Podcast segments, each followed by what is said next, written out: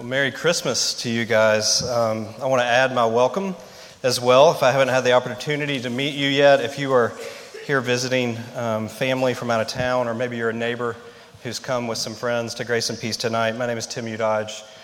We're so glad that you're here. This is a service that I know many of us look forward to every year. I look forward to it certainly because it's a night where that's full of wonder and it's full of imagination.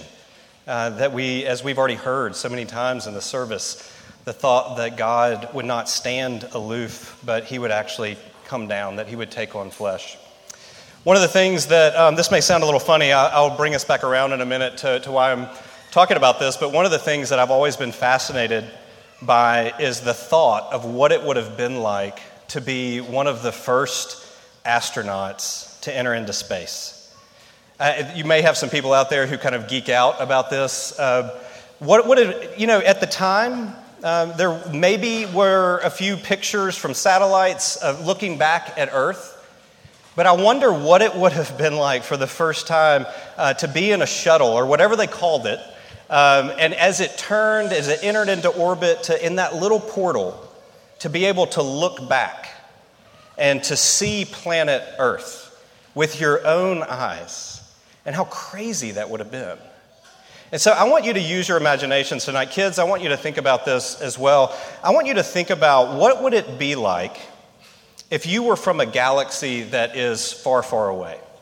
And you knew nothing about planet Earth, but you encountered it for the first time. And you had the ability to look at this planet in such a way that you could turn it, and you could see it as everything's going on, just as it does, but you could turn it, you could see it, and you could zoom in different places at any time that you wanted to. And you may go, Tim, that's Google Earth. Have you never used it before? I have. But think about it as you've never seen it before. And what would you see if you zoomed in? I mean, you might zoom in and you would see the Rocky Mountains for the first time. And you would think, this is amazing, right?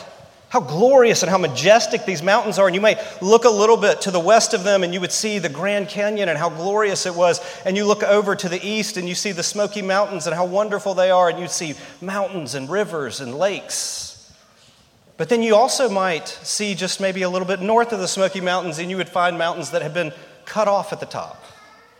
And you would find forests that seem lush and then all of a sudden they've just been wiped clear. And you would see these vast oceans. And you would think, what is this floating in the middle of the ocean? As you zoom down, you might find that it's just an entire island of trash. And then maybe you would go, well, let me see what these creatures are up to. And you would zoom in on these human beings, and you would think, well, these are lovely creatures. And here's the thing, we are. We're made in the image of God, and you would think these are beautiful creatures, and look at in some of the ways in which they're caring for one another, and some of the ways in which they're loving one another, and they're providing for one another. And then you might also see a flash over in the distance, and you look at it, and it's war, that there's bombs that are going off, that there is, and then you zoom in on individual lives, and you might find lying and cheating and great abuse. And as you zoom back out, you might start to think that, well, this world that is so beautiful in so many ways, this planet, is also incredibly ruined.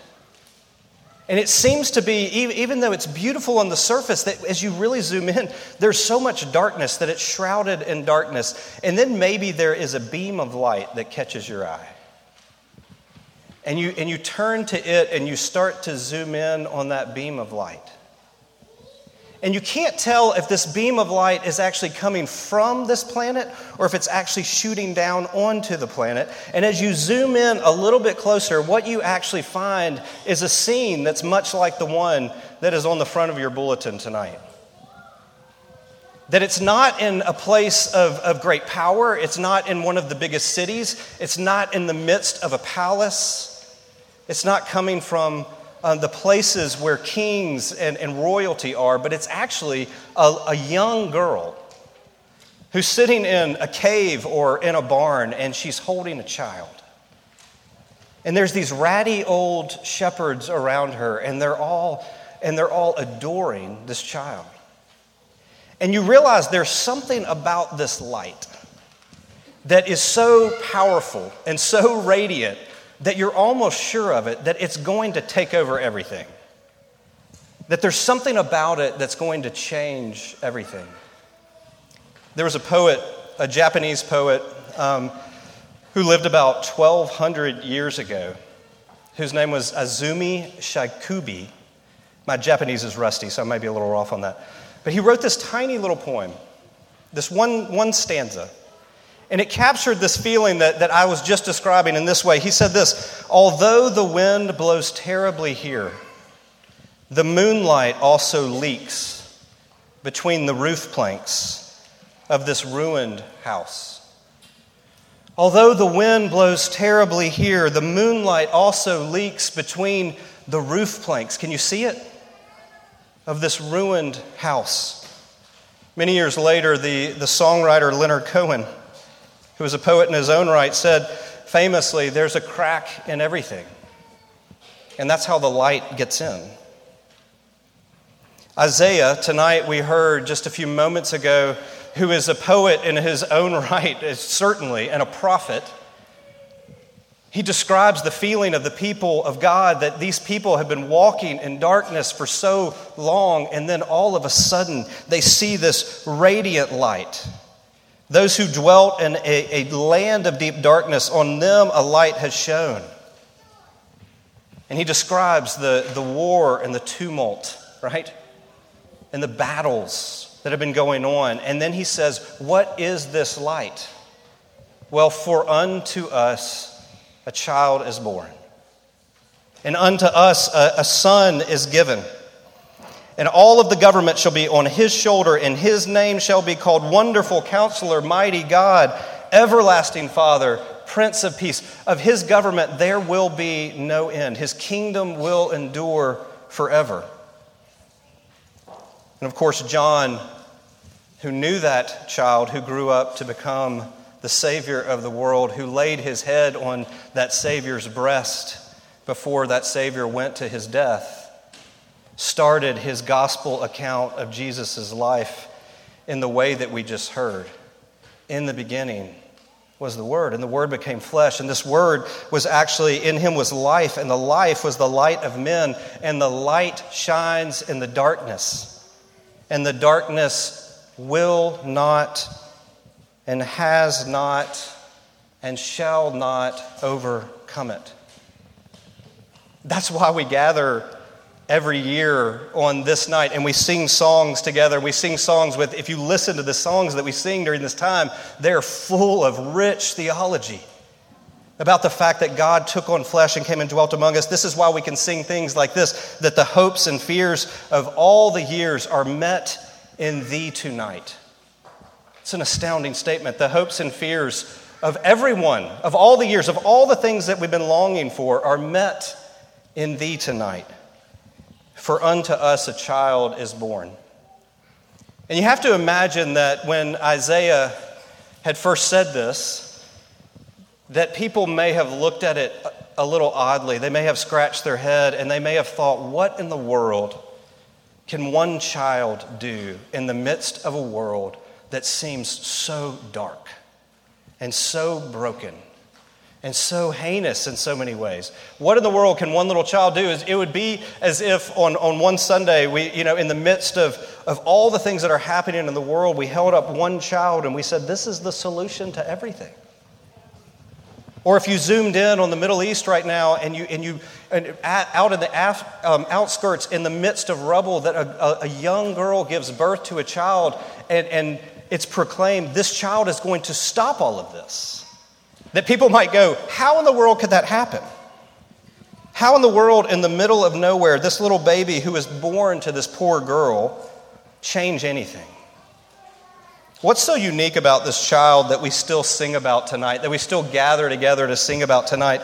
And I think it's this, is that he was born of a woman, just like you and I were. Everyone in this room was born of a woman. And he was born under the law, just like everyone in this room was. And yet in his entire life and from his conception, he was without sin. That he is truly This is why he is radiant light in the midst of darkness, that he is truly without sin, that everyone born since Adam has only contributed in many ways to the darkness. We can't overturn it because we're naturally bent away from God. But this one, Isaiah is saying, is utterly different. This is the one that you've been longing for. This is the one you've been waiting for. This is the true king. And here's the thing, Christ isn't just born into the beautiful places of our lives. That he's born into the places that are ravaged with war. That he isn't just born into the happy seasons of our lives, that he is born into the long periods of depression and grief and loss and hurt.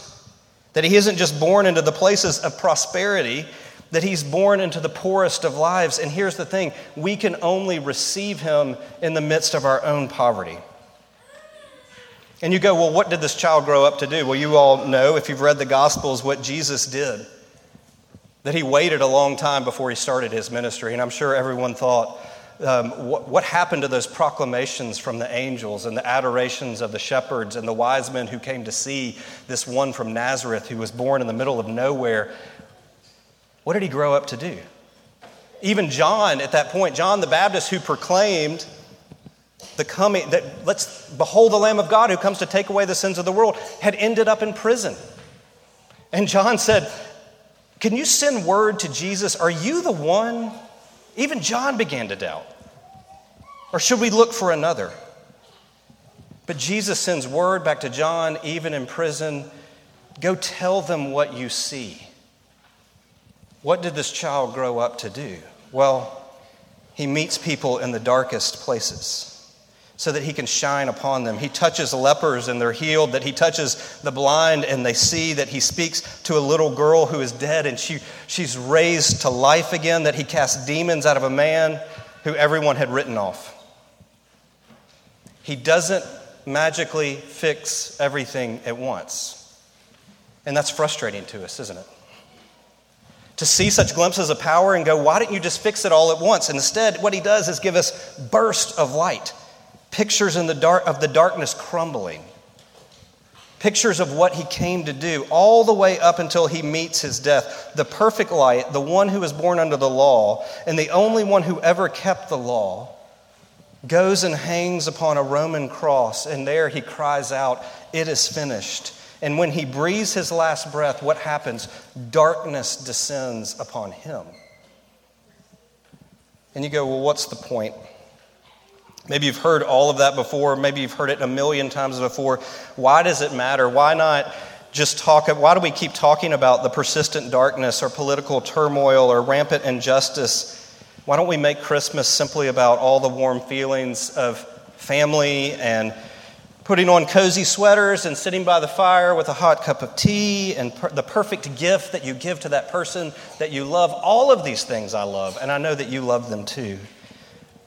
But we talk about the darkness because the darkness is real, and Jesus didn't storm into our lives just so that he could give us the lives that we want when we want them. He stormed into our lives so that he could swallow up death forever. And isn't that the promise? That life on this earth then is going to be easy, right? It isn't naive optimism that tells us that we pretend the darkness doesn't exist. Instead, it's this glorious flash of light that gives you a glimpse of what is to come and invites you to come on this journey along with Jesus, in the way of Jesus, of kicking at the darkness until it bleeds light. You're invited to participate who belong to Jesus. Why? You go, why did he leave us?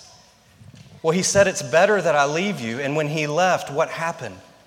Right after Jesus ascends into heaven, there's this thing called Pentecost. And what happens is that these tongues of fire come down and rest upon his people. It's the Holy Spirit. Flames, burst of light that now indwell each one of us. They descended and rested on the heads of his people. The Holy Spirit now dwells in those who belong to Jesus. And the point is this, the light of Christ can never be put out because it is alive in you who belong to Christ.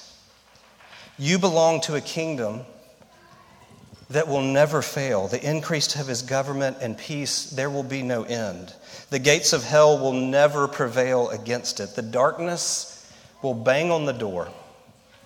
The failures and the death and the disease and the war and sin will continue to poke and to jab, but they will not prevail because this light can never be extinguished. You go back to the beginning and think about that illustration again, and think about zooming out from that one point of radiant light and then noticing there's all of these other points that are beginning to light up, and they're just as radiant. They seem to be the same type of light, and eventually they begin little pinpoints all over this planet as you turn it and you look at it and you realize that this place that at one time seemed so dark is now so bright that you can't look at it. It's like the sun because it's been consumed by the one who is called the rising sun. The poet Malcolm Guite, I'll end with this, talked about the fact that Christmas, it sets the center, what we think is the center, at the edge. And it makes us realize that there's little points of light in here tonight who think you're worthless. You think you don't matter. You think you have nothing to offer. And yet you are the same radiant light that shone that night. And he says this, he says, Christmas sets the center at the edge, and from this day, our world is realigned. A tiny seed unfolding in the womb becomes the source from which we all unfold and flower into being. We are healed. The end begins. The tomb becomes a womb. For now in him, all things are realigned. Let me pray. Heavenly Father, we thank you that we can gather here on this night and we can praise you, and we can remember that no matter what we bring into this room, what grief or what fear or what pain or what hurt or what joy, Father, that the hopes and fears of all of us are met in you, are met in Jesus tonight. Father, I pray that you would help us as we celebrate this season of Christmas over these following days, that what we would relish in is the fact that you are not one who has stood far away from us and simply given us a list of things to do and told us to report back later. But you sent your only Son into this world to do what we could never do and to die the very death that we deserve so that we could be raised with him to new life, which is exactly what has happened. Father, help us to go and live as that light in this world so that the light may reign over the darkness forever. It's in Jesus' name we pray. Amen.